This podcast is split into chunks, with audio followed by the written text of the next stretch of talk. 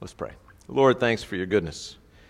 And thank you for loving us and for your word and for just all you do for us, Lord. We just desire to be within your will and to live in the truth of knowing that we're your children. And so, Lord, please help us to do that today and help us to just scratch an inch closer, Lord, knowing that we've been here today and that we've read your word together. So please have your way in our lives. In Jesus' name, amen. So turn, if you would, to Jeremiah chapter 30. Lord willing, today we'll read 30 and 31.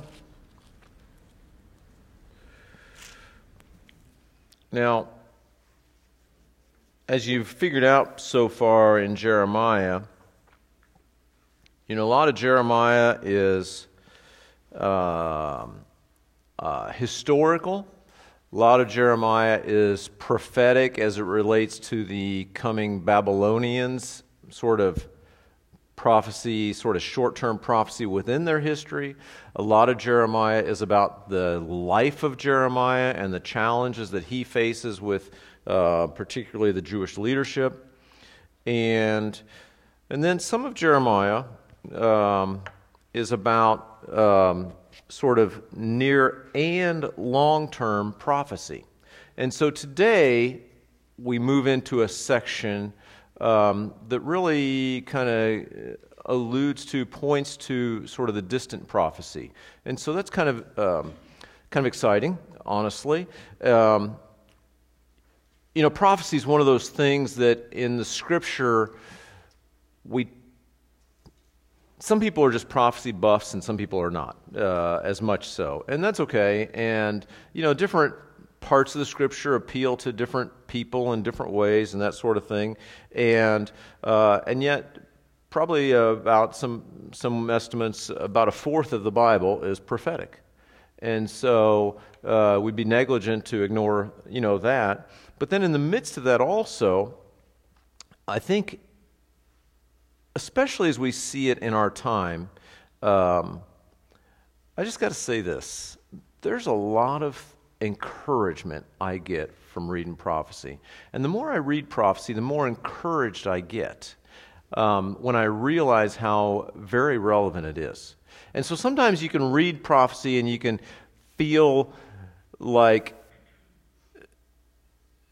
sometimes there's a vibe that it's like doomsday is coming, right? Do you ever, anybody ever, you know what I'm saying? Like, you know, prophecy is like all just uh, catastrophic events in our future. And I want us to more be comforted by the fact, by when we read prophecy, knowing that, yeah, there's, there's stuff that's going to happen for sure. But when I read prophecy, I'm reminded above all that God is in control and that God loves me and that God's going to take care of me like a father takes care of his child. Uh, the ultimate father takes care of the child that he loves way more than I could ever love a child. Okay? And so I think it's very important that we keep that in context. Does that make sense? And so as we do that, and then as we read about, you know, you just consider certain things. Um, like, you know, um, I was going to talk about this in a little bit, but I'll talk about it right now. Um, you know, there's a reference in Revelation that during the time of the Great Tribulation, um, you know, you can't buy or sell unless you have the mark of the beast on your forehead or on your right hand, right? Is that news to anybody? Everybody with, you, with me on that? So, that's kind of creepy. Is that kind of creepy? And so we as Christians, we, we know enough to know, I mean, no matter how biblically literate we are, we know enough to know, I don't think I'm supposed to have that thing on my right hand or my forehead. And then we think, but I probably need to eat and buy and sell. And so how does that all fit together? Well, how it fits together is there's a great scheme of things and a great order of things. I believe there's going to be the rapture of the church prior to the tribulation and there's going to be a lot of things going on. Eh, but then as, you, as it plays out, you're like, well, how could that happen? Okay? How, how could there be a. Think about the time that John wrote Revelation. In the first century AD, how could there be a concept of like somebody having some kind of mark on their forehead or on their arm or on their hand? John would have never conceptualized that.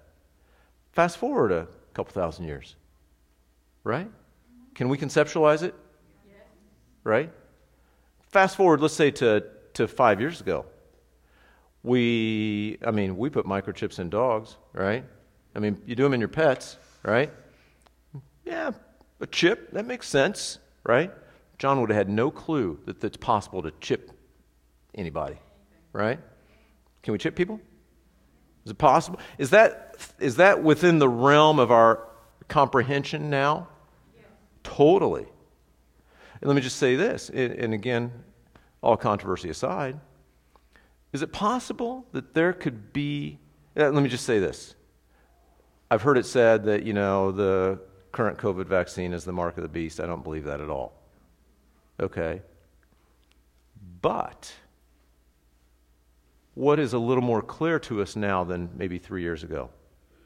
Could it be that there might be some kind of worldwide crisis that might cause some worldwide identification of a group of people either having some implanted identification or not? Is that beyond the realm of comprehension? Not at all. It was a little of a stretch just a few years ago. It was inconceivable in the time of John's writing, right? And so as we see prophecy roll out, you know, there's a, there's a reference there in the, in the book of Revelation. There's going to be two witnesses that uh, are going to be killed. And they're going to be laying there on the street for three days. And all the world, it says, is going to, going to see them dead, basically laying in the middle of the street for three days. Well, when John wrote that in the first century AD, it would have been inconceivable that the whole world could see these guys. And so he would just write it because God told him to write it. Fast forward, you got the internet, right? Is it possible? Is it conceivable for two guys to be dead on the street and the whole world to see it for three days? Is that conceivable? It's totally conceivable. And so, all these, I, basically, these are just examples I give to tell us that the scripture is very, uh, it's always been believable, it's always been relevant. But it's even now, as we see history play out, we see, oh, you know, and I think we can see, even as we read these, these words in Jeremiah, we can see, oh. And let me just say, as, as Paul tells the Thessalonians talking about prophetic events, he said, comfort one another with these words. And so, prophetic words should be comforting to us as believers. They should be motivating to us but they should be also comforting to us. So that's the sort of backdrop. Is that all right? Everybody good with that? Chapter 30. Um, but before we get into chapter 30, one to historical now, historical overview. Um, I want to just bring us back to remember at this time in history, we're just talking about the nation of Judah. Okay? Remember Genesis chapter 12, God told Abraham, from your descendants, all the world is going to be blessed basically means the Messiah is going to come from your line. So the whole book of the, uh, the whole Bible is basically about Jesus, and starting from Genesis chapter 12, we know that Jesus is going to be a descendant of Abraham, and um, and it's all about the history of that nation. We know that after Solomon, his son Rehoboam, during the reign of Rehoboam, the nation was split. You had the northern kingdom of Israel and the southern kingdom described as Judah, right? We know that at the time of this writing, 150 years prior, the nation of Israel, the northern kingdom, has already been conquered by the Assyrians. And when the Assyrians did that, they removed all those people. They brought in a bunch of other conquered nations. And now you got a bunch of sort of, um, for lack of a better term, half bred, sort of Jewish, sort of pagan people occupying that northern kingdom of Israel. We know them in the New Testament as Samaritans, right? And so now we know that the Jewish people, the true Jews in Judah, hate those Samaritans in the New Testament and all that. But you see two nations that are kind of, uh, kind of now with separate identities. The nation of Israel has already been uh, scattered and resettled. The nation of Judah is now who we're talking about. And so, um, and the reason I say that is because a lot of these verses in 30 and 31 talk about the regathering of Israel and Judah. So we're not talking about just the regathering of the captives of Judah from Babylon. We're talking about a more future event. Does that make sense? So, um, that's the setting here. And then further context in chapter chapters 30 to 33 go together but in chapter 32 in the first couple verses we see the, the specific historical context and that is it says in the 10th year of zedekiah now you may recall from the slide we put up the last few weeks uh, which is not up to date i've just realized that uh, there were a couple misspellings on that slide raise your hand if you knew that me neither so anyway um, so that's why it's not up there. I don't want to put anything wrong up there. But, it, but Zedekiah was the last king of the nation of Judah, carried off by Babylon. And now this is in the 10th year of his reign. So this literally would have been a, the time of the Babylonian siege. Okay? So you remember the Babylonian warfare tactics. they've conquered Judah twice already and taken off some captives, but never really fully conquered them. But now, in 586 BC, they're going to finally definitively conquer them. They're going to destroy the temple. They're going to annihilate Jerusalem big time. And the way they do that is they surround the city for basically about a year and a half and starve them out. Well, if you've got people that have been starved out for a year and a half, they're pretty easy targets when you then go in and take over the, the city, right? And so, um, so the setting that we're reading these words is in the middle of that siege. So just get your head around that for a second. Okay? Everybody got that? Is your head in the right spot? See, you thought you were stressed about COVID, right? You thought you were stressed about rain, right? But we're talking about a Babylonian siege. Jeremiah has been saying now for decades they're coming, they're going to take us, they're going to conquer us. All the false prophets have been saying, no, they won't, no, they won't, no, they won't. Well, now, sure enough, they are surrounding the city. You can look out over the gate, over the walls, and say, yep, there they are. Bunch of Babylonians. Thousands of them, right? Just starving us out. Starving us out. Wearing us down. You feel worn down a little bit by COVID? Imagine a Babylonian siege, right? That's the setting we're writing it. We're, we're reading. And you got to imagine how, how discouraged and how disheartened those people would be. And these are the words. The word that came to Jeremiah from the Lord, saying, Thus speaks the Lord God of Israel, saying, Write in a book for yourself all the words that I've spoken to you, for behold, the days are coming, says the Lord, that I will bring back from captivity my people Israel and Judah, says the Lord. And I will cause them to return to the land that I gave to their fathers, and they shall possess it. And so, you know, it appears that Jeremiah has been writing all along, but here God specifically says, write in a book for yourself these words. And so, God wants these things to be emphasized. And so, um, the point is, in this time of great stress during this Babylonian siege, God wants his people to be encouraged. I like that. I like that. God wants his people to be encouraged during this time of the siege. And so we see, a, we see an indication. We know that the short term fulfillment, Jeremiah's already mentioned it a couple times, is yep, you're going to be carried off to Babylon. You're going to be enslaved there. You're going to be there for 70 years. And after 70 years, I'm going to bring you back to the land of Jerusalem. But that's just the nation of Judah. God says here, I'm going to bring back Israel and Judah. So there's sort of a, and this is a principle we see throughout uh, prophecy, is there's sort of a near term fulfillment that's sort of a partial fulfillment. And then there's, it, it points to a more distant fulfillment. And the more distant fulfillment is God's going to bring back the nation of Israel and Judah to that promised land. And that's what he's, what he's more completely talking about. Verse 4 Now these are the words that the Lord spoke concerning Israel and Judah. So again, the two of them together. For thus says the Lord We've heard a voice of trembling, of fear, and not of peace. Ask now and see whether a man is ever in labor with child. Now, is a man in labor with child? No. no. A man is a man, and a woman is a woman. See, Jeremiah wrote these things when he thought those things were intuitively obvious, but Got to put ourselves in context.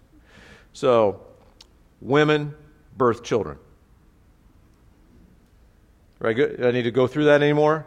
I'm a doctor. I could, I could walk through it with you if you need to. Okay? Women give birth to children. A man, ask whether or not we've ever seen if a man is in labor with a child. No, we don't. So why then do I see every man with his hands on his loins? You gotta, I like these descriptions. You want me to demonstrate? With a man with a hand, his hand on his loins like a woman in labor, right? I don't think Jeremiah's been through this. And all of his face is turned pale. You ever like hold your breath, right? You know, I would think your, maybe your face gets red and then after a while it goes pale. And alas, for that day is great, so that there is none like it. It's the time of Jacob's trouble, but he shall be saved out of it. So, Jeremiah, what he's, this little word picture about a man looking like he's going through labor is really just a picture of great, um, of great trial, of great difficulty for, um, for the Jewish people. And it's, called, it's referred to as Jacob's trouble. And so, this brings us to a point I think probably a good time to uh, give sort of a prophetic timeline, if you will. And this is, I'm not an expert in prophecy by any means, uh, but the way I read it, uh, there's basically going to be a rapture of the church. The next prophetic event to happen is the rapture of the church. We all get caught up in the air. We go to be with the Lord, and uh, there's several references to that, specifically in Thessalonians and in Revelation.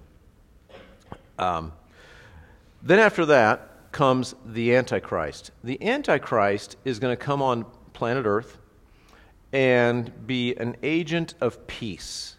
Now, again, we might think, would there be ever a time in world events where we need somebody, where the world needs somebody to bring all this together and everybody get along? Would that person be like rise to the top pretty, pretty instantaneously? Absolutely. Absolutely. That person is going to be sort of a sort of a political savior of the world, if you will. And he's going to one of the things he's going to do is he's going to make a deal with the Jewish people. And part of that deal is he's going to help them rebuild their temple. And this, and this tribulation, and, and this is during the tribulation period. So after the rapture of the church, there's a tribulation period that goes on for seven years. During the first part of that seven years is all about the deception from the Antichrist. And the temple gets built. And halfway through that seven year period, at the three and a half year mark, the Antichrist himself goes into the temple, into the Holy of Holies, and, de- and demands to be worshiped as God. And at that point, the Jewish people say, Whoops, we've been duped. And now there's great persecution against the Jewish people, and they flee. Right? You know, in Jesus, uh, the, the Olivet Discourse there in Matthew chapter 24, he says, When you see these things, run to, he's talking to Jewish people. He says, When you see these things, run to the mountains. Yeah. Right? And that's and and that that when the devil or when the devil when the antichrist goes in and demands to be worshipped as god jesus refers to it as the abomination that causes desolation spoken of by the prophet daniel. So it's prophet, prophesied in daniel chapter 9 and then jesus elaborates on it a little bit in the olivet discourse. But anyway so during that last half of the seven year period there's tremendous persecution to the jewish people. Uh, this is what jeremiah is referring to as jacob's trouble okay and so then after that there's you know everybody's out to get the jews and then sure enough uh, we see at the end of that time we see all these nations this coalition of nations and we see it in ezekiel 38 uh, russia in, in collaboration with iran by the way is that conceivable yeah, it's very conceivable. Russia, in collaboration with Iran and some other nations, they come and they're going to attack on Israel. And guess what? Jesus shows up and changes the course of the, of the battle. We know it as the Battle of Armageddon. And then he sets up his, his, his reign, his throne, literally in Jerusalem, and sets up a thousand year uh, millennial kingdom. And he reigns. We reign with him. Uh, many people believe that we, who've been raptured for seven years prior, we now come back with him uh, to reign with him on planet Earth for that thousand years. After that thousand years, Satan's released for a brief time. And then finally, there's final uh, judgment, heaven and hell, and we all live uh, eternally with the Lord. That'll be a good thing, right? And so, um, what we're talking about here is that period, Jacob's trouble, that second half of the tribulation. Some people refer to as the Great Tribulation as the second half. And so, lots of um, uh, lots of challenge to the Jewish people, uh, lots of persecution, lots of tribulation, and uh, setting the stage for Jesus to come back and set foot on earth. During the rapture of the church, Jesus doesn't come. To, Jesus doesn't touch foot on earth. He meets us in the air. Okay, so when you see when you hear of there, that's uh, there's there's basically two kind, times Jesus comes back. One, he comes back to the, in the air. We meet him in the air. But when he sets foot on planet Earth, I believe is at the end of the tribulation. Now, obviously, there's different interpretations of end times events and all this, and I just painted one scenario for you. I believe folks that believe like what I just described, or you know, with there's obviously sort of subtleties that are more specifics and stuff like that.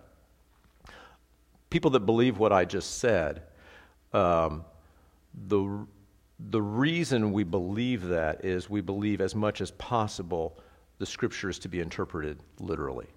So when it says Israel and Judah, I'm taking that to mean Israel and Judah. Okay?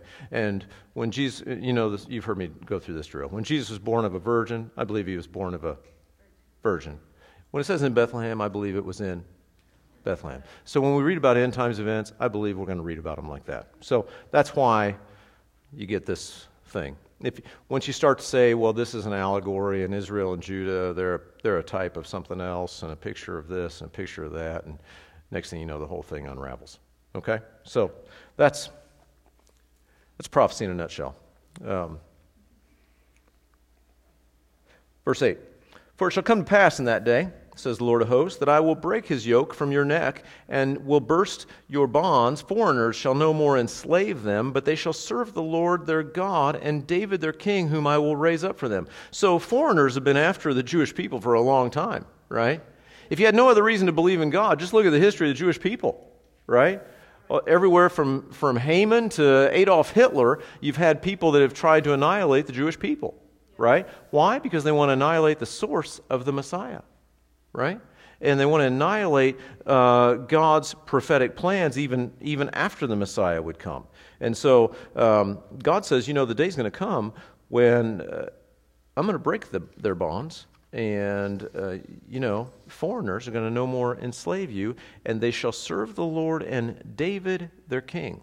Now, some people say this is a reference to Jesus the Messiah when he comes back on earth, and some people say actually somehow part of this thing is going to be a literal David. You can interpret that however you want. Um, it's either way, God's in control. Therefore, do not fear, O my servant Jacob, says the Lord, nor be dismayed, O Israel. For behold, I will save you from afar, and your seed from the land of their captivity. Jacob shall return, have rest and quiet, and no one shall make him afraid.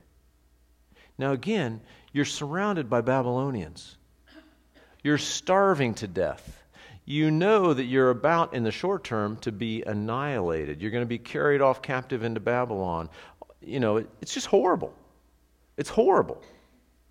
And God says, You know what? I'm going to save you from afar and your seed from the land of their captivity. Jacob shall return, have rest, and be quiet, and no one shall make him afraid. So those are words of comfort to the Jewish people, right? God loves to speak words of comfort to the Jewish people. But again, you know, you could say, well, God regathered the nation of Israel and Judah in 1948, which he did, right? We now have the nation of Israel. We don't have Judah and Israel separately. We now have the nation of Israel in modern day history, right? But would we say that uh, no one shall make him afraid? Is Israel sitting there all safe and secure with no enemies? No. Not at all but the day will come. So again, we see even yet now uh, a little more fulfillment than we saw 70 years after the captivity, but we see um, not quite full, full, full fulfillment even now. For I'm with you, uh, says the Lord, verse 11, to save you. Though I make a full end of all nations where I have scattered you, yet I will not make a complete end of you. But I will correct you in justice and will not let you go altogether unpunished. So we see here a beautiful combination of God's uh, grace and God's justice. God has to punish the Jewish people at this point in their history, right? They've, they've, they've worshiped idols, they've rejected Him, they've done all those things, and God would be a liar if He didn't punish them. Because He told them all the way back in his, far back as their writings, uh, well documented in, in, Deuteronomy and elsewhere, that uh, if you reject me, if you serve pagan idols, this is what's going to happen. And if, and, if, and if God didn't cause that to happen, God will be a liar. God's not a liar, so he has to discipline his children.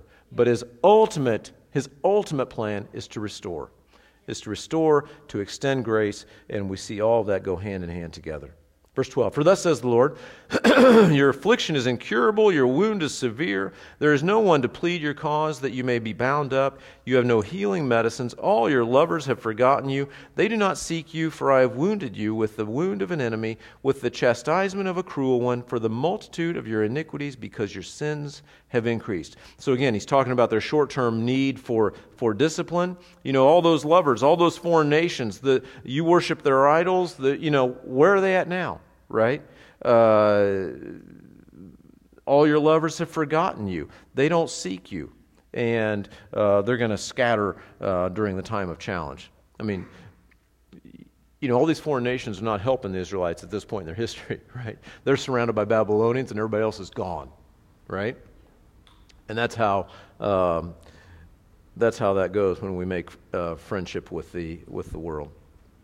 Why do you cry about your affliction? Your sorrow is incurable. Because of the multitude of your iniquities, because of your sins have increased, because your sins have increased, I've done these things to you. So, you know, when God disciplines us, can I say this? There are times when God disciplines us, allows us to go through things that we know are a consequence of our wrong decisions, of our sin, of our whatever. Can I suggest one thing to you? Just take it. Don't whine about it. If, if we go through things as a result of our failures, and I've done it plenty, okay? If we go through things as a result of our, of our sin, of our mistake, of our just misguided thinking, just take it. Just take it. God hasn't forgotten us. God hasn't cast us off. God's going to let us learn lessons. Sometimes in life, we learn lessons right? And sometimes in life, there are, there are lessons, uh, uh, Tracy and I talk about this all the time. There are some lessons that must be learned in the laboratory of challenging experience, right? I mean, I could sit up here with a PowerPoint, right, and say, these are the, these are the pitfalls of life. These are the chuck holes, the things to avoid, right? And you'd all be asleep five minutes into it, right? You're asleep now, right? But you'd really be asleep if I did that right? If I, if I just said, eh, you know, this is how to, this is how to walk in wisdom, avoid, I mean, we have the scripture. We have the scripture, a lamp unto our feet and a light unto our paths, but there are some things that we learn in the laboratory of experience. And that's just the reality. And when we do that, just say, Lord, teach me. Lord, teach me. Therefore, verse 16, all those who devour you shall be devoured. So God's going to administer justice to uh, those enemy nations. And all your adversaries, every one of them shall go into captivity. Those who plunder you shall become plunder. And all who prey upon you, I will make a prey. For I will restore health to you and heal to your wounds, says the Lord. Because they called you an outcast, saying, This is Zion, no one seeks her. And so, sure enough, you know, the Babylonians came, they conquered Judah and Jerusalem, right? But guess what? The Medes and Persians conquered the Babylonians, right? And the Babylonians weren't restored 70 years later right? They just kind of drifted off into history. Thus says the Lord, verse 18 Behold, I will bring back the captivity of Jacob's tents and have mercy on his dwelling places. Again, you're surrounded by Babylonians. You know that destruction is coming. You know that discipline is coming. And you want, you want restoration for your people. And God's giving encouragement here. The city shall be built upon its own mound, and the palace shall remain according to its own plan. Then out of them shall proceed thanksgiving, and the voice of those who make merry. I will multiply them, and they shall not diminish. I will also glorify them, and they shall not be small. Their children shall be as before, and their congregation shall be established before me, and I will punish all who oppress them. So God's going to restore Israel. And again, even this description is not completely fulfilled 70 years after the, you know, after the captivity when they return. We read about that during uh, in the books of Ezra and Nehemiah, right? We read about the return of, of God's people. It's a great and glorious restoration, but we know that it's not complete. It's not the perfect restoration. It's not the millennial kingdom. And that restoration of God's people happens most completely in the millennial kingdom. And so, again, you know, if we read prophecy as literally as possible, when we see these things like everything's going to be utopia, right? Well, we know it wasn't utopia during the time of Ezra and Nehemiah. They still had things they had to deal with. We know that utopia, in a sense, comes in the millennial kingdom, right? And so that's how we read that. Verse 21 Their nobles shall be from among them, and their governor shall come from their midst. Then I will cause him to draw near, and he shall approach me. For who is this who pledged his heart to, pro- to approach me, says the Lord? And so, you know, you see the word their nobles and their governor. That's a reference to a political leader, like maybe a king, right? And then also, um, he, who is this who has pledged his heart to approach me? He shall, uh, he shall approach me, uh, as a reference to sort of a priest. And so some would say, and again, you know, some of these things are not exactly black and white. And they, they need some interpretation, and there's uh, different interpretations sometimes. Uh, but some would say that's a reference to Jesus as uh, the king and the priest. And that's, that's plausible. Verse 22 You shall be my people, and I will be your God. You shall be my people, and I will be your God. You're surrounded by Babylonians. You're tired of COVID. You've lost loved ones. It's January. You're just kind of like, Really? When do the daffodils come out? Right? You feel that way? You ever feel that way?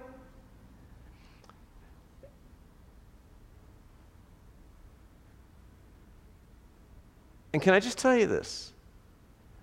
During all the seasons of life, the heart of God says, You shall be my people, and I will be your God. Doesn't that just make everything wash away? I don't care if it's COVID or Babylonians. You will be my people, and I will be your God. We just need to settle in there a little bit. Yeah. And you know, we can all have disagreements, and we can all have different opinions about everything. But that should be the thing that glues us together. You shall be my people, and I will be your God. Behold, the whirlwind of the Lord goes forth with fury, a continuing whirlwind. It will fall violently on the head of the wicked. The fierce anger of the Lord will not return until he has done it, and until he has performed the intents of the heart. He says, In the latter days you will consider it. And so, again, this in the latter days gives us a picture of restoration, but it also points to the idea that we're talking really about a future restoration. But this is what I love, again, about prophecy.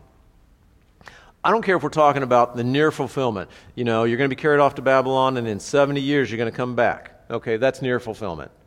Or a little more far fulfillment. You know, God's going to bring back the, the people of Israel and Judah. Sure enough, that happened in 1948. Or the more far fulfillment, and we find ourselves kind of after 1948, but before the millennial kingdom, right? Or maybe the, the, the more far fulfillment, you know, the church is going to be raptured, there's going to be a seven year tribulation, it's going to be the time of Jacob's trouble, it's going to be very difficult, the Jews are going to be uh, persecuted, but then Jesus is going to come back and restore everything, and everything's going to be awesome.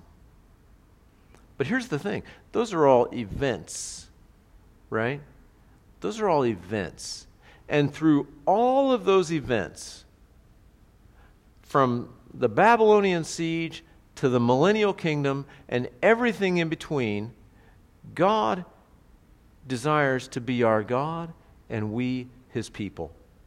And we every day in every circumstance and in every trial, have that as our baseline. That should bring us tremendous security. We could argue theology, we could argue politics, we could argue COVID, we could argue denominations, we could argue anything. And we do. But through it all, you shall be my people, and I will be your God. And in the latter days, you will consider it. See, what he means, well, what I think he's saying, is the more time goes on, the more it becomes a little bit obvious, right? The more time goes on, I'm not really freaked out by future events as God plays them out. Because God's going to be my God and I'm going to be his child through all of that, number one. And number two, in the latter days, you'll consider it. In the latter days, and I believe we're in the latter days, in the latter days, it'll be a little more clear, right? Revelation is a little more um, conceivable now than it was when John wrote it. And probably, and honestly, end times events to me are a little more clear now than they were before COVID. Right? Who knows how clear it'll be a year from now, five years from now, 100 years from now? Who knows? God knows. And the more time goes on and the more we grow in our relationship and our understanding with Him, the more we can say, Your will be done on earth as it is in heaven. Aren't you glad He's in control and you're not? Was there a time when you kind of wished you were in control and He wasn't? Maybe early in our. Come on, work with me. Yes, there was. There's this. When I, okay, I just got to have 30 seconds. Can I have 30 seconds? When I was in medical school, as a third year medical student, doing a rotation with a surgeon who was off the charts obnoxious.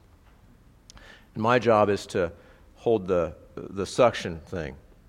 And he says, Suck! I'm like, Yes, sir. And he says, Not there, where I'm looking. I said, Sir, I don't know where you're looking.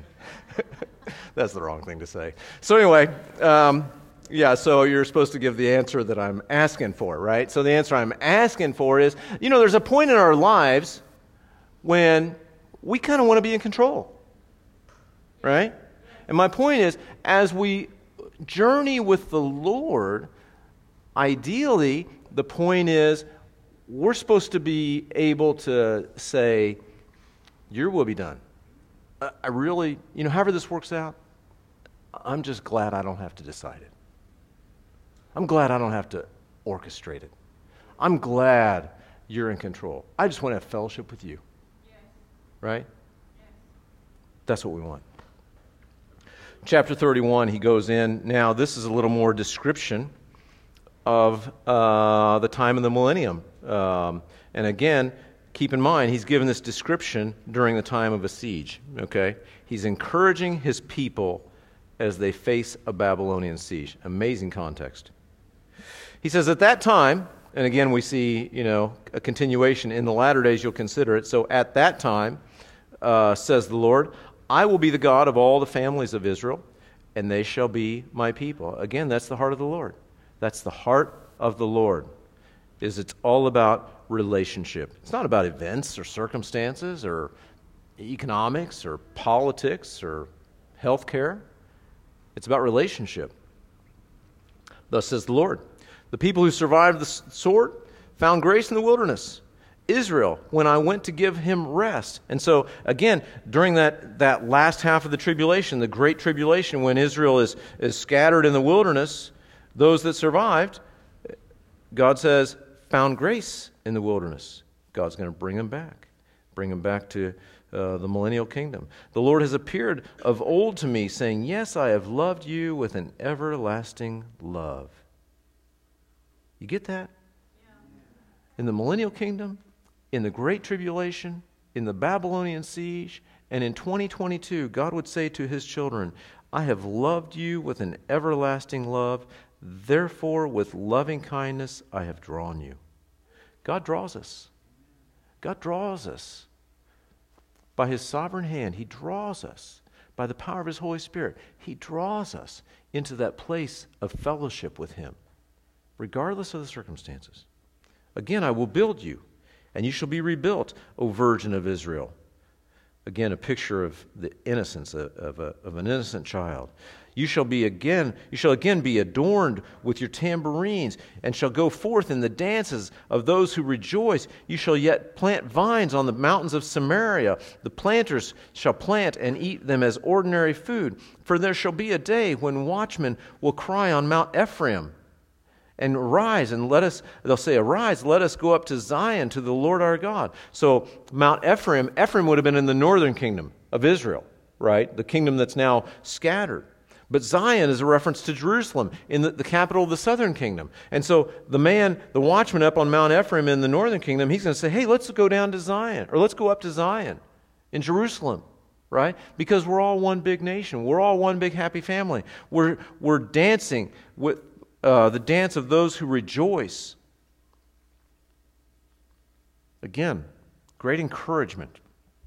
Great encouragement for the reunited northern and southern kingdom in the face of a Babylonian siege. Verse 7 For thus says the Lord Sing with gladness for Jacob, and shout among the chief of the nations. Proclaim, give praise, and say, O Lord, save your people, the remnant of Israel. See, right now they're probably not, they probably need to be reminded because the Babylonians are surrounding them. They probably need to be reminded to sing with gladness for Jacob. Behold, I will bring them from the north country and gather them from the ends of the earth. Again, a distant reference. Among, the, among them, the blind and the lame, the woman with child, and the one who labors with child together. A great throng shall return there. They shall come with weeping, and with supplications I will lead them. I will cause them to walk by the rivers of waters in a straight way in which they shall not stumble. For I am a father to Israel, and Ephraim is my firstborn. Hear the word, O Lord. O, hear, Hear the word of the Lord, O nations, and declare it in the isles afar off, and say, He who scattered Israel will gather him. Again, just a picture of regathering. And keep him as a shepherd does his flock. For the Lord has redeemed Jacob and ransomed him from the hand of, the, of one stronger than he. Are there those stronger than us on this earth? Yeah, there are. But is God stronger? Is he who is in us stronger than he who is in the world? You bet. You bet. See, there's this thing. It's like I'm weak, right? And I know I'm weak. I'm on an earthly level. Just think about this. On, on a mere earthly level, it's like we're here and the forces of the world are way stronger than we are. Does that make sense? Yeah. The forces of the world, I mean, they're stronger than we are, right? But greater is he who is in us than he who is in the world, First John tells us, right? Where would we be without the Lord? How could we navigate the events of this life without the Lord? And that's why, you know, when people say, you know, I trust anything man, we got to say, mm, that's not good enough for me, right? I don't trust any man made solution. Now we have to walk wisely and all that on earth with other human beings, but I don't trust a man made solution.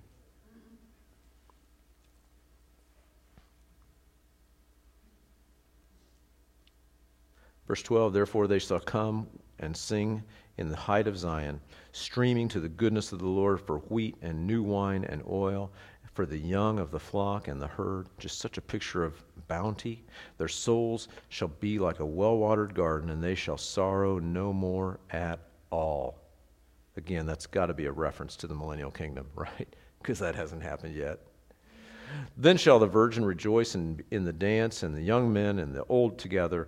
For I will turn their mourning to joy. I will comfort them and make them rejoice rather than sorrow. I will satiate the soul of the priests with abundance, and my people shall be satisfied with my goodness, says the Lord. Now, here's what I would say to us today, right? These words literally are going to be fulfilled in the millennial kingdom. But there's a principle here, an underlying principle. God wants to be our God, and we his children, right? And that's available to us today, right? Do we have to wait for the millennial kingdom to be his children? No. no. Do we have to, here's something else.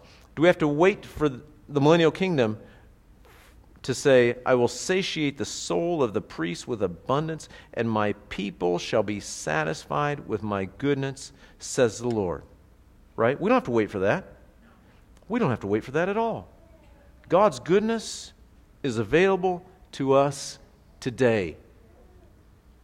And we need to be reminded of that. And we need to remind others of that. How much of the dialogue today is about events of today? Way too much. Myself included. I have to navigate the events of the day, right? But the reality is, we shall be satisfied with my goodness, says the Lord. That's a verse to hang on to. That's a verse to hang on to. Then he goes on, thus says the Lord, a voice was heard in Ramah, lamentation and bitter weeping, Rachel weeping for her children, refusing to be comforted for her children because they are no more, says the Lord. Thus says the Lord, refrain your voice from weeping and your eyes from tears, for your work shall be rewarded, says the Lord, and they shall come back from the land of the enemy. There is hope in your future, says the Lord, that your children shall come back to their own border. And so, um, as you may know, this uh, voice is heard in Ramah, lamentation and, weep, and bitter weeping, Rachel weeping for her children. That was quoted in the New Testament, right? When Herod killed all the babies two years and under, right? It caused a great outcry uh, of, of the Jewish people. But it speaks to a bigger thing, and that is there's always been persecution of the Jews. There has always been persecution of the Jews. We see it in the pages of Scripture, we see it in the pages of history, right? Again, it's a it's a very common theme throughout history. And God says uh, that day is going to come when there's going to be hope. There's going to be hope in your future, says the Lord. Your children shall come back to their own border. Verse 18 I have heard surely, I've surely heard Ephraim bemoaning himself. You have chastised me, and I was chastised like an untrained bull. And so, again, you know, uh, God's people went through a time of discipline. He says, Restore me, and I will return, for you are the Lord my God. Surely after my turning, I repented. And after I was instructed, I struck myself on the thigh. I was ashamed, yes, even humiliated, because I bore the reproach of my youth. Is Ephraim my dear son? Is he a pleasant child? For though I spoke against him, I earnestly remember him still. Therefore, my heart yearns for him. I will surely have mercy on him, says the Lord. So again, you know, the Jewish people, they needed discipline. We sometimes need discipline. And when we get discipline, we need to repent. When we make mistakes, when we sin, when we step outside of the will of God, we need to repent. Does that mean we'll be perfect? No. But can I tell you this? Hear me now. Hear me on this one. I hope the point we're making today is God has a prophetic picture, right? God is in control of all things. God has a plan. And He has a plan for all of history, and He has a plan for my life and for your life. And can I tell you what? I don't want to be outside of that plan. Can I walk in sin enough and do my own thing that I miss out on some of His plan for my life? Yes, I can. I don't want to do that. I do not want to do that. Am I talking about being perfect? No, I'm not talking about being perfect. I'm talking about deliberately walking outside of the will of the Lord, asking for His discipline. I don't want to ask for His discipline. I don't want to live a life that, that forces His disciplinary hand on my life. I want to I want to live according to the will of the Lord because He is good, because He wants relationship with me, and because He has a perfect plan for our lives and for all of history. Right? So please, please be in that place. Be in that place. Again, I hope I'm being clear. I'm not talking about perfection, I'm talking about not running from the Lord. I'm talking about not acting like this life is a vacation. I mean, again, you've heard me say before, one of the great things about the challenges of our day is it's at least awakened people from their slumber, right? Five years ago, all anybody talked about was their 401k, right? So, sobriety is good. Verse 21 Set up signposts, make landmarks, set your heart toward the highway, the way in which you went. Turn back, O Virgin of Israel, turn back to these your cities. How long will you gad about, O you backsliding daughter? For the Lord has created a new thing in the earth. A woman shall encompass a man.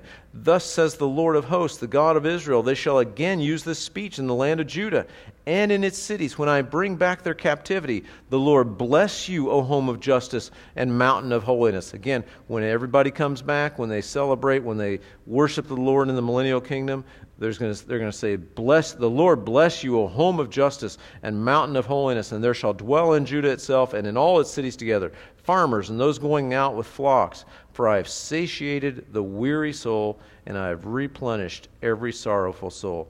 Can I tell you something? There are a lot of weary souls on the earth today, and there are a lot of sorrowful souls on the earth today. And we don't have to wait for the millennial kingdom to get right with God and to get comfort from that. After this, I awoke and looked around, and my sleep was sweet to me. Behold, the days are coming, says the Lord, that I will sow the house of Israel and the house of Judah with the seed of man and the seed and the seed of beast. And I sh- and it shall come to pass that as I have watched over them to pluck up to break down to throw down to destroy and to afflict so I will watch over them to build and to plant says the Lord. In those days they shall say no more the fathers have eaten sour grapes and the children's teeth are set on edge. But every one shall die for his own iniquity. Every man who eats the sour grapes his teeth shall be set on edge. So we all have um, uh, an opportunity to uh, live according to the Lord, and He is going to bring great, great restoration. Verse 31 Behold, the days are coming, says the Lord. Check this out. This is us today. Yeah. This is a cool thing. Yeah. Catch this. Behold, the days are coming, says the Lord, when I will make a new covenant with the house of Israel and with the house of Judah. Not according to the covenant that I made with their fathers in the day that I took them by the hand to lead them out of the land of Egypt, my covenant which they broke. So, which covenant was that? That was the Ten Commandments. That was the Mosaic Law. He says, I brought them out of Egypt and I brought Moses up on that mountain and I gave him the Old Testament law and I said, hey, everybody obey that, right? Did they obey it? No, they broke it right? Nobody can live up to that law. It was God's standard, right? And he says, The days are coming when I'm going to bring a new covenant. What's the new covenant? Jesus Christ and the grace that comes through him.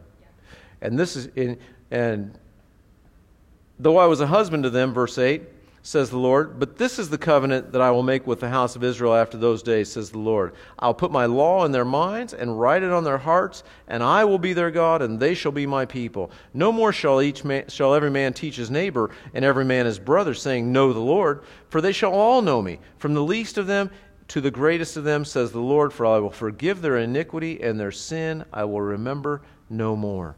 And so he says, I'm gonna, there's a new covenant coming.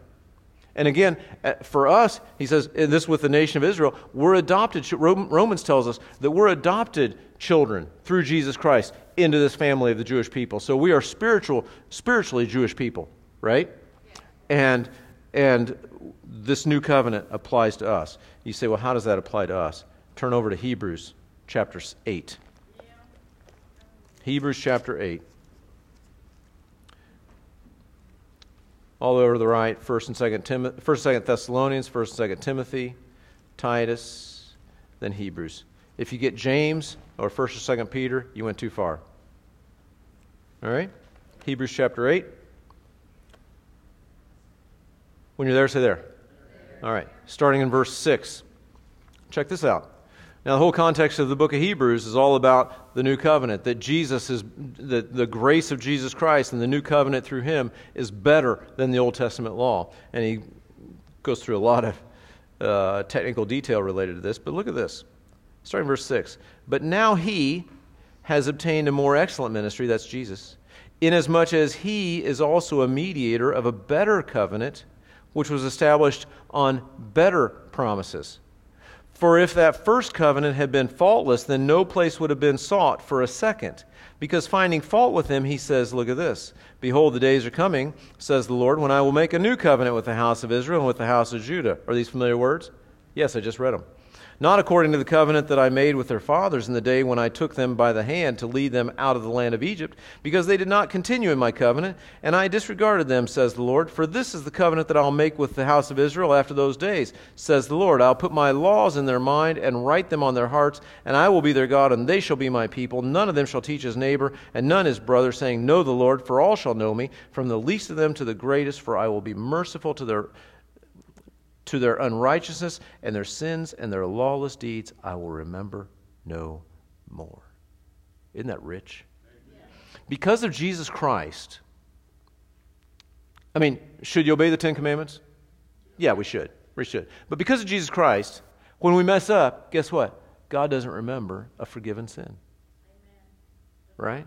Romans 8 1 says, There is therefore now no condemnation for those who are in Christ Jesus. Can I tell you how many people over the years have come to me and said, Man, I am just so troubled by that sin that I lived in my past, or even that sin that I lived yesterday. And I'll say, Did you ask the Lord to forgive you? Well, yeah. So why are we talking about it? Every time you bring it up, you're reminding the Lord, and He's like, oh, yeah. I mean, I don't want to take away from the attributes of God, right? But somehow, when I say, Lord, I'm so sorry about that, you know, that candy bar I stole back in 1973, He's like, what? oh, yeah, God says. And then you're like, oh, I shouldn't have reminded Him, right? He says, their sin and their lawless deeds I will remember no more. I will remember no more. That's because of Jesus Christ. That's because of Jesus Christ. So the point being, yeah, is the millennium going to be awesome? You bet. Was it something that the Jewish people uh, in a Babylonian siege could look forward to? You bet. Is it something that we in our challenge today can look forward to? You bet. Man, I am stoked about the millennial kingdom. Amen. It's going to be cool. Yes. It's going to be very cool. But between now and then, guess what? I get to live according to a new covenant established by Jesus Christ that's on better terms, a better covenant, because it was established on better promises. And because of that, my sin and my lawless deeds, he will remember no more. Now you say, I'm sorry, you're just not being emphatic enough. Okay, turn over to chapter 10 of Hebrews.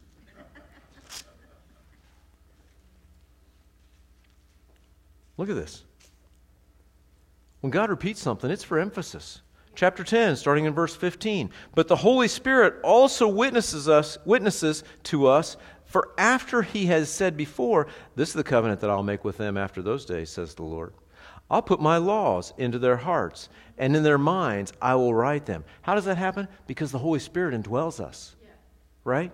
We don't have to worry about working to try to obey this law and that law. We just, as Galatians says, walk in the Spirit, and you shall not fulfill the lust of the flesh. The Holy Spirit is within us. The Holy Spirit, Holy Spirit guides us and leads us and gives us the power and the ability to live the godly life. So he says, This is the covenant I'll make with them after those days. I'm going to put my laws into their hearts and in their minds. I'll, I'll write them. And then he adds, Their sin and their lawless deeds I will remember no more. Now, where there is remission of sins, there is no longer an offering for sin. Isn't that beautiful?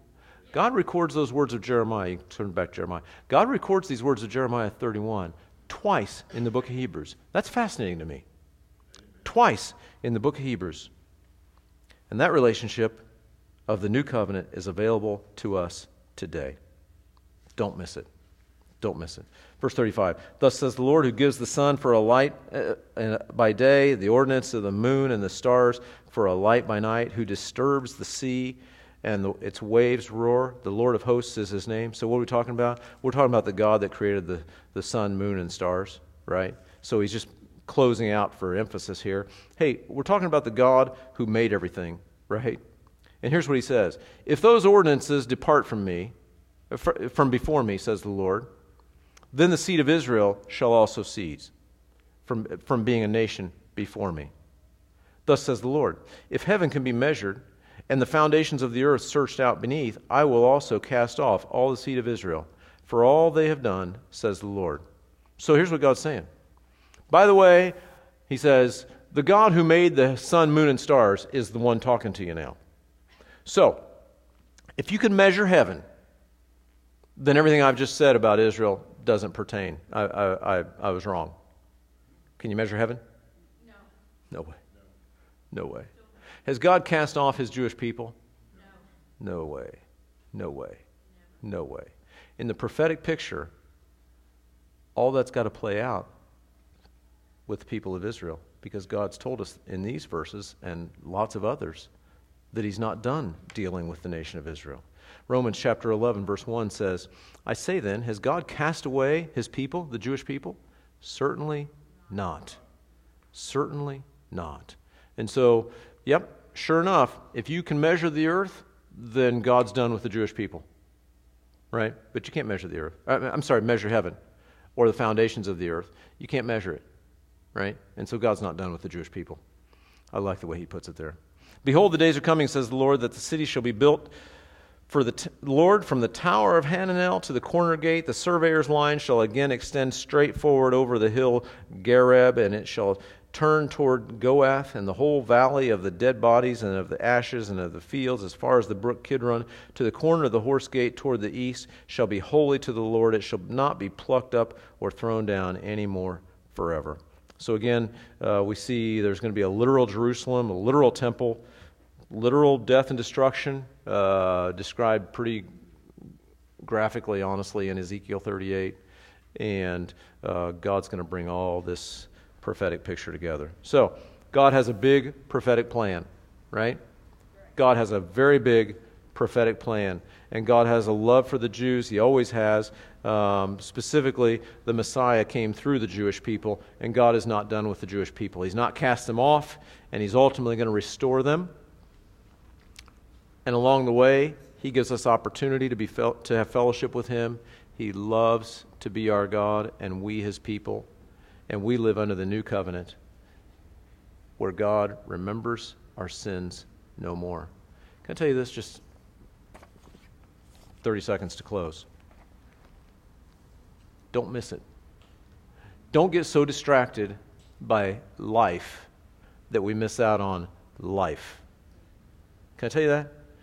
Don't get so distracted by life that we miss out on life. And don't don't run from the purposes of the Lord, right? Can we learn from Jonah, right? Can we learn from Jonah? Right? Did God want to spank Jonah? No, he wanted to restore Jonah. He restored him so much he chased him down. Right? Boy, it would have been a lot easier for Jonah to just say, Yeah, sure. right? The lesson from Jonah is, Yeah, sure, Lord. Whatever. Nineveh seems overwhelming to me, but whatever you say, Lord, that would have been easier. Yeah. That would have been easier. And I'm, you know, I'm simple minded.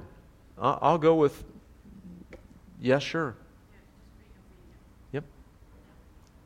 And our sin, we live under a new covenant, a better covenant, where His Holy Spirit is in us, and our sin and our lawless deeds He will remember no more. That's spoken to a group of people that are surrounded by Babylonian soldiers. Amazing comfort in any situation, spoken by the heart of God. Let's pray. Lord, you're so good to us. So much beyond what we can ask or imagine, and certainly beyond what we deserve. And so, Lord, we just thank you. And we want to be in your will, Lord. We want to be right where you have us for such a time as this, Lord. You've placed us on this earth in this place to carry out your will, even when, even when it seems maybe insignificant or it seems burdensome or, or whatever, Lord. But we, we know we have, we have fellowship with you and we have opportunity to, to just sit at your feet. And so, Lord, please have your way with us. Please guide us and lead us by your Spirit. Please empower us to do the right thing and to make the right decisions and to live according to your perfect will, that your plan can be so beautifully carried out in our lives. Lord, thanks for the privilege of being your children. Have your way with us, Lord, please. Guide us and lead us. In Jesus' name, amen.